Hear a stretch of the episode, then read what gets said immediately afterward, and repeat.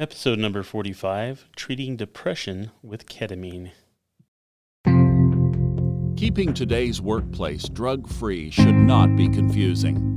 This is the Clearing the Haze podcast, giving you the tools you need to most effectively address drug and alcohol use and decreased productivity in the workplace while investing in your positive company image. Now, here's your host, Chuck Marting.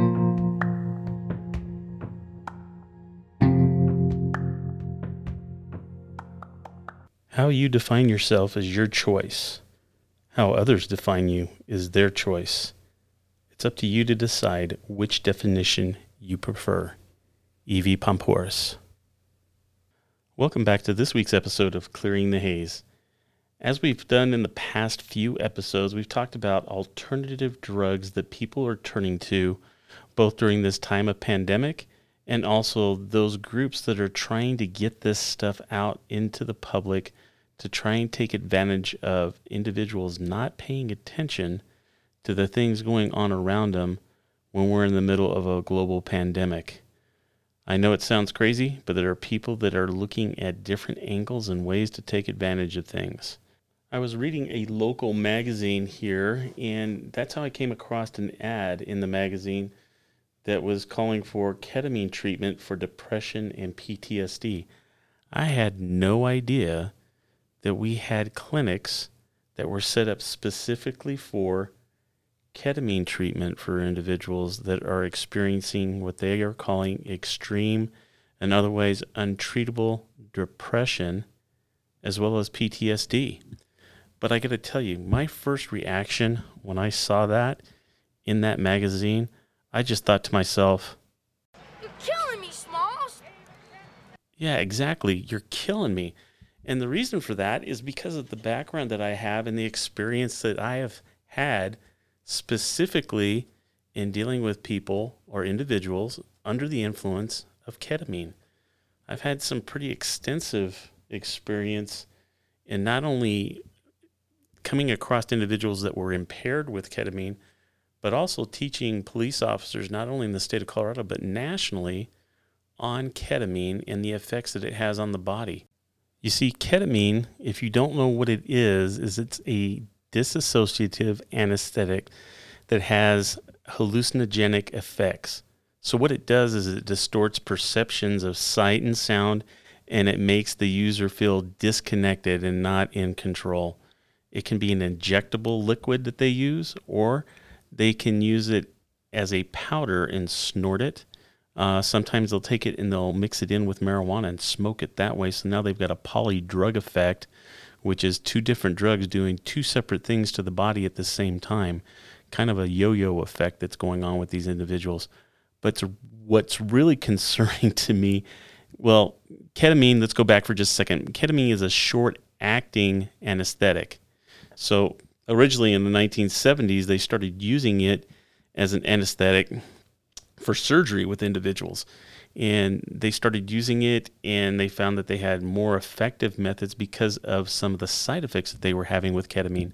So, right now, the only other way that you were able to get it was if you didn't have a prescription for it from a doctor, was we had people, and you probably have seen this in the news, where people were breaking into veterinarian clinics and they were stealing a substance called Ketaset or Ketaject.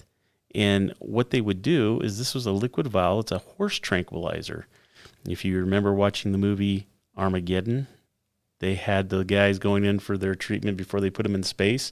And that was one of the concerns that the doctor had was that some of these guys are coming back for ketamine in their drug profile. And he tells them this is a very very strong horse tranquilizer. And so that's what it is. So these guys would go and they'd steal that. And how they would turn it into powder is pretty simple. It's a, it's a simple process. They would take the liquid, pour it into a saucer, stick it in the microwave, and hit popcorn. And then when it came out, it was crystallized, and they'd start flaking it off and turning it into a powder, and then they'd package it up. And the main way that I came across this was in individuals that were using it in raves and you it was always easy as a police officer to figure out who in this group of individuals was using ketamine. You know, your guys that were using MDMA or ecstasy were the ones that were up at the front of the of the venue listening to the music and sticking their heads in the speakers and everything because the vibration, the feel, everything about it was a sensual type thing for them and and it really made them feel good. So they would they would be right out there with the music right in the thick of it. Then you would have the group of people that were taking GHB and you would find those people they were passed out on the side of the dance floor because people would drag them off and leave them there and just let them quote unquote sleep it off, not realizing that these individuals are in a coma, non responsive. And then it was the same way with the people that were taking ketamine. A lot of times they were going into what they call the K hole, which is going into a place where they were having out of body experiences.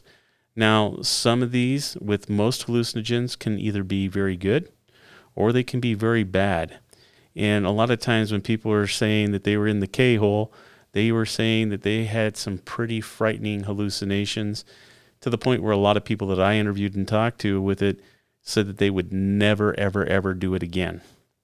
And one of the things that scared them the most, and one of the things that we're going to talk about with them using this as a depression medication, is the effects of it are almost immediate with individuals once they take it.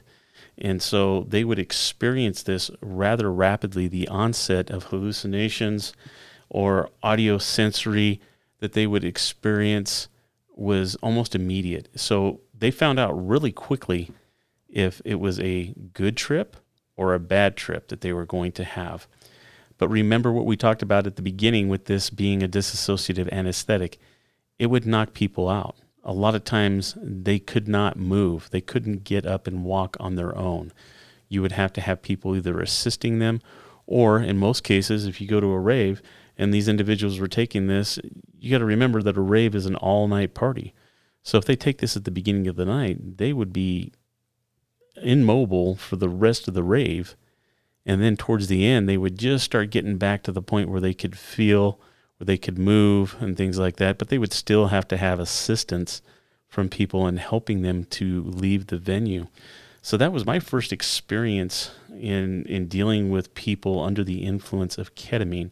Now, if we were to do a drug test on an individual and they were to come back, chances are it's going to come back under the category of PCP because it has analogs of PCP that are going to make it come up in, um, for PCP in a drug test. So, in a sense, we are testing for it. But how often have you had a PCP positive test? So, we haven't. So, when I started reading about this and that they're starting to use this as a therapy that's been approved by the FDA as a treatment, and we're going to talk about that here in just a second it was astonishing to me just knowing what the side effects are. And I'm going to read some of that to you from a couple different articles on this. But I find it quite interesting the path that we're going on right now. That we've started with marijuana, we've made that mainstream. Now we have groups that are going after mushrooms and other hallucinogenic substances that we talked about for both Oregon and also in Washington, D.C and we've already seen in some states, like here in Colorado, just mere possession in the city and county of Denver of mushrooms in and of itself is not an arrestable offense and is not a felony. It is a ticketable offense if they have more than personal use on themselves. So notice I didn't say being under the influence of it is legal, which a lot of people figure if they've legalized marijuana for personal use, then surely being under the influence of it is going to be legal. Not so. It's just the possession, personal possession, that they are not going to charge you or cite you for. So that is some of the things that people need to understand. They only read and hear what they want with these bills and these laws. And that's why it's so pretty and, crucial for us to understand where these laws are coming from, what's in them, and what is being said and going from there and also in letting our employers know that these type of substances are available and that they are things that we may see that come into the workplace. So I guess a good starting point is going to be going back to the 1970s and that ketamine had been marketed in the United States as an injectable short acting anesthetic for the use in humans and animals. But in 1999, ketamine, including the salts and isomers and the salts of the isomers, became a Schedule 3 non narcotic substance under the Controlled Substance Act. And currently, it is being accepted for medical use for short term sedation and anesthesia. But in March of 2019, the FDA approved the drug of ketamine as a nasal spray version called Spravato for treatment resistant depression that is only available at a certified doctor's office or clinic. So the ketamine has the potential for abuse, which may lead to moderate or low physical dependency or high psychological dependency. Ultimately, you may be asking yourself, so what is the effect on the brain or the mind or what the user experience? And a lot of times with ketamine, it produces very vivid hallucination and it distorts their perception of sight and sound. It makes it so that the individual is disconnected and not in control. And like I said, a lot of times you may have people experience um, being paralyzed and not being able to move because of uh, the the reaction that they're having from taking it. And I talked a little bit about it being called Special K, or even the K hole, and we'll talk about that here in just a second. But a lot of times that's referring to the intense trip that the individual is experiencing. And a lot of times, what they have said with individuals taking this that it's been a lot better high than LSD or PCP, and that's because its hallucinatory effects are relatively sh- relatively short in duration. So with ketamine, the person is going to have those hallucinations or those experiences for about 30 to 60 minutes as opposed to several hours if they're taking LSD or PCP. Now, the slang terms that I mentioned earlier, like K hole and special K, they have underlying meanings. And the meanings that I learned that they they have was directly from the rave culture in those individuals that were uh, predominantly using these drugs. So K-land, you may have that hear that referred to. What that means is the mellow and, and colorful experiences that that individual is experiencing while under the influence of ketamine you may hear what's called the K hole that I talked about earlier. And what that refers to is the out of body experience that the user has, and sometimes even near death experience that they feel that they've had while under the influence of this drug.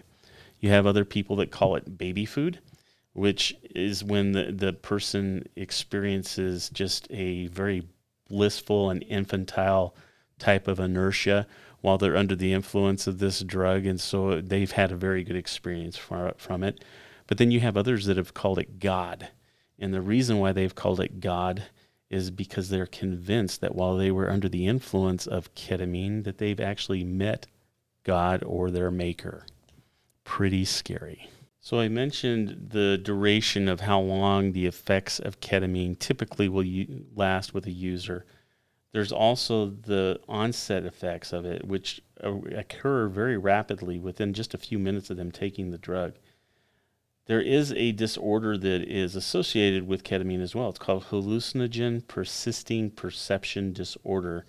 And what that is, is it, it's been reported that several weeks after a user has used ketamine, that they may experience negative side effects that, that have occurred while taking that drug. And with ketamine, it's, it's often agitation, depression, cognitive difficulties, uh, even passing out or, be, or going unconscious for no apparent reason just it just happens and also having amnesia not even remembering the experience that they've had or that they even have taken this drug oftentimes when we had paramedics come out to check the status of some of these individuals because you know i i'm not a paramedic but part of my training when i was a drug recognition expert is to check the heart rate pulse rate um, blood pressure, things like that. So obviously, if I'm in a club and I've and I've got an individual there, I could take their pulse and see where they're at. And generally, with that, their their heart rate can increase, their blood pressure can gradually de- can gradually decrease over time, and it that's within usually 10 to 20 minutes of them using ketamine. Um, but you can also understand that these individuals can become unresponsive as well and then you're not even able to communicate with them. So when we would find people that were passed out like this and they couldn't move and they couldn't answer or, or even acknowledge that we were there, we immediately called paramedics. And that was what they would come in and check is their heart rate, the blood pressure, body temperature, things like that. And, and if they weren't in within normal range, these people were being taken to the hospital for treatment. But besides just what I was talking about with, you know, the heart rate, blood pressure, body temperature, there was other things that we'd look for. We'd also look for rapid eye movement, dilated pupils, stiffening of the muscles. All these are some of the signs that we would recognize as a person may be overdosed with this drug. Now, an overdose can cause them to become unconscious and, and have very shallow breathing, which a lot of time was alarming, especially when you're in a crowded venue with a lot of people there. It was really hard sometimes to even feel somebody breathing, and a lot of times that's what we thought is that we had somebody that was possibly dead. And, and that's a very scary thing, even for a police officer, when you're dealing with somebody like this, and then the nonchalant attitude of everybody that's there, just thinking that this is part of the experience of being in that party. And they would cart them off to the side and just leave them there because they're not going to go anywhere. And they would check on them later. So this was just part of the culture and part of what it was all about in experiencing that event under the influence of those drugs. So it's probably pretty easy to understand what my concerns were when I saw this and why I was alarmed. But then what I did was I went and I looked at the FDA news release, and this was just released last year, March of 2019, in talking about the approval process that they had for the nasal spray medication for the treatment of a resistant depression, and that it, it's only available at a certified doctor's office or clinic, which means that this isn't a prescription that a person gets and they go home with because of all the dangerous side effects and the things that could happen with it. This is a drug that's actually administered in the doctor's office there.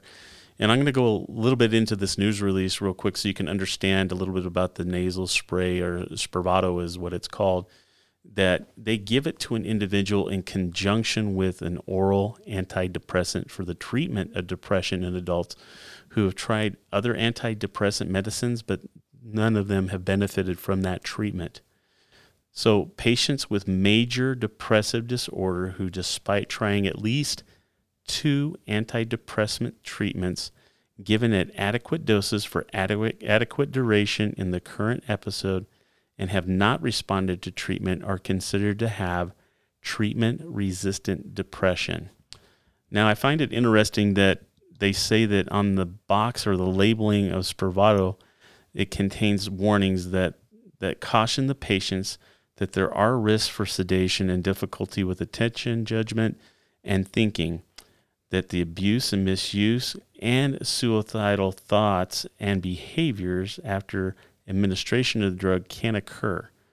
Because of that risk of sedation and disassociation, patients must be monitored by a healthcare provider for at least two hours after receiving their Spravato dose. They also require the prescriber and the patient to both sign a patient enrollment form, and it clearly states that the patient understands that they should make arrangements to safely leave the healthcare facility or setting to get home and that the patient should not drive or use heavy machinery for the rest of the day in which they receive the drug. Additionally, they must know that when they receive Spravato, it must be dispensed with a patient medication guide that outlines the drug users and uses and risks. The patient self-administers the Spravato nasal spray under the supervision of a healthcare provider in a certified doctor's office or clinic, and the spray cannot be taken home. The healthcare provider will instruct the patient on how to operate the nasal device, and during and after each of the uses of the nasal device, the healthcare provider will check the patient and determine when the patient is safe and ready to leave. In the FDA report, it says that the most common side effects experienced by patients treated with Spravato in the clinical trials were disassociation, dizziness, nausea, sedation, vertigo, decreased feelings uh, or sensitivity, anxiety, lethargy, increased blood pressure, vomiting, and also feeling drunk. Spravato may impair attention, judgment, thinking, reaction, speed, and motor skills. So the patient should not drive or operate machinery until the next day after a restful sleep. Now, Spravato may cause fetal harm also in the reproduction and potentially should not be used by women who feel that they may or are pregnant during this time. Going over all of those details of this drug, you may be asking yourself, well, how long is it detectable in blood or urine? So, in most cases, both in blood and urine, it's detectable for 7 to 14 days or possibly longer, depending how often and how much is used. If an individual does test positive, it most likely will come up as a uh, positive for PCP, and you'll end up having the individual who has medication. They're going to challenge it and say that it's a false positive for PCP because they're using ketamine, which is going to be pretty easy for the lab to do a follow up conf- confirming test using GCMS, and then it's going to be coming back as ketamine, and they'll be able to figure that out. But they're going to need to have a prescription and be under the treatment of and care of a doctor in order for the prescription to be legal. However, when you're looking at DOT, PCP is one of the drugs that is being tested for because ketamine is an analog of that. And if they're able to determine that, that is one of the drugs that could disqualify them from service as a DOT safety sensitive position. When looking at the medical review officer manual, for federal agency workplace drug testing programs under PCP, it says that ketamine is the only analog of PCP that has any legitimate use. It is currently used as an injectable, short acting anesthetic in humans and animals. Ketamine does not cross react with PCP in initial or confirmatory testing. So the bottom line in that is if you have an individual that does test for DOT and they come back positive for PCP and they're saying that it's because of their use with ketamine, they've already talked to the MRO and the MRO has talked to them and that's going to be that. That's their decision. That's beyond our scope and, and our job and what we do. But understand that they are going to be able to detect it and the medical review doctor is going to be able to analyze it and be able to contact the donor regarding it. Now, your non DOT people, that's a totally different story. That's going to be up to each employer and their workplace policies and procedures. And I'll bet that a lot of them don't even know, as I didn't, that ketamine clinics are being set up now for individuals to be treated for treatment resistant depression. So obviously, they feel that there is enough evidence to allow it to be a prescription to be treated for such with individuals with these medical conditions. So, how does ketamine work? That's what's crazy is when you start investigating this, it's not even entirely clear how it works because it exerts an antidepressant effect through a, a, a mechanism within the brain. And so, ketamine may be able to help some people successfully manage depression when in other treatments it hasn't worked.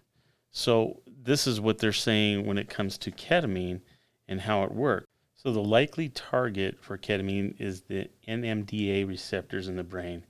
And they think that by binding to these receptors, ketamine increases the amount of neurotransmitters called glutamate in the spaces between the neurons. So, glutamate then activates connections within the receptor and the AMPA receptor. So, together, the initial blockade of the NMDA receptors and the activation of the AMPA receptors lead to the release of other molecules that help the neurons communicate with each, with each other along new pathways. These new pathways are likely to affect their mood, thought patterns, and cognition but they report that it may also influence depression in other ways, that it might reduce signals involved in inflammation, which has been linked to mood disorders or facilitate communication with specific areas within the brain.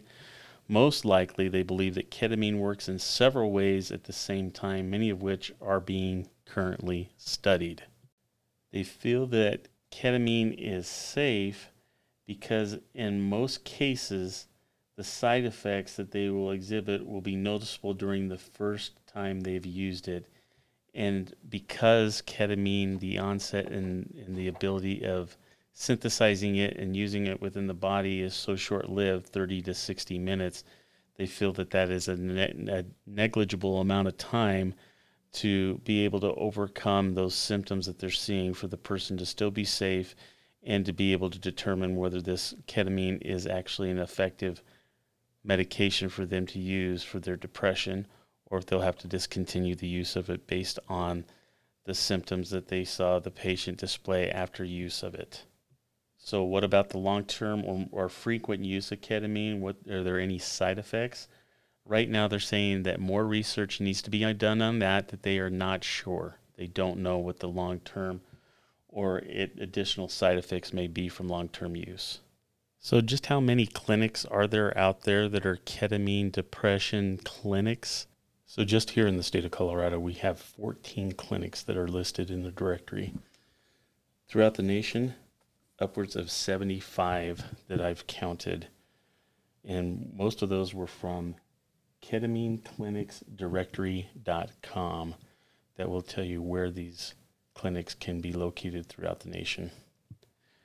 Now, that tells me a couple things. One, that there's not a whole lot of people that are really aware of the use of it yet that we're not seeing it, especially with DOT, if we're not getting people that are coming back positive for PCP and having those things reported. However, like I said, this is a magazine that I check on on a monthly basis, and I just now, on this date of the 18th of August 2020, was made aware of this. How long these clinics have been around, I don't know. I haven't done that research to find out, and I think that's probably something that's going to be of interest, at least for me on that, and to be able to report back to you. Now, granted, you have to really have what they're saying is non treatable depression through the medications and means of treatment that they've used already in order for them to refer you to the use of ketamine through a doctor for them to be able to use for depression. Now, how much of that is going to come up? I don't know. But I can tell you it's better to be aware of this and know that it's out there than to not know anything about it at all. And that's exactly why we're addressing it here on Clearing the Haze today. With all the different things that we're seeing with hallucinogenic drugs, I really think that with the last two episodes that we did with people that are looking to legalize hallucinogenic drugs and to be able to use them for treatment, also what we've seen people do with narcotics, wanting to have shoot up rooms for people to be able to use narcotics and other type of opiate drugs under a safe environment to be able to be able to monitor these individuals to make sure that they're safe.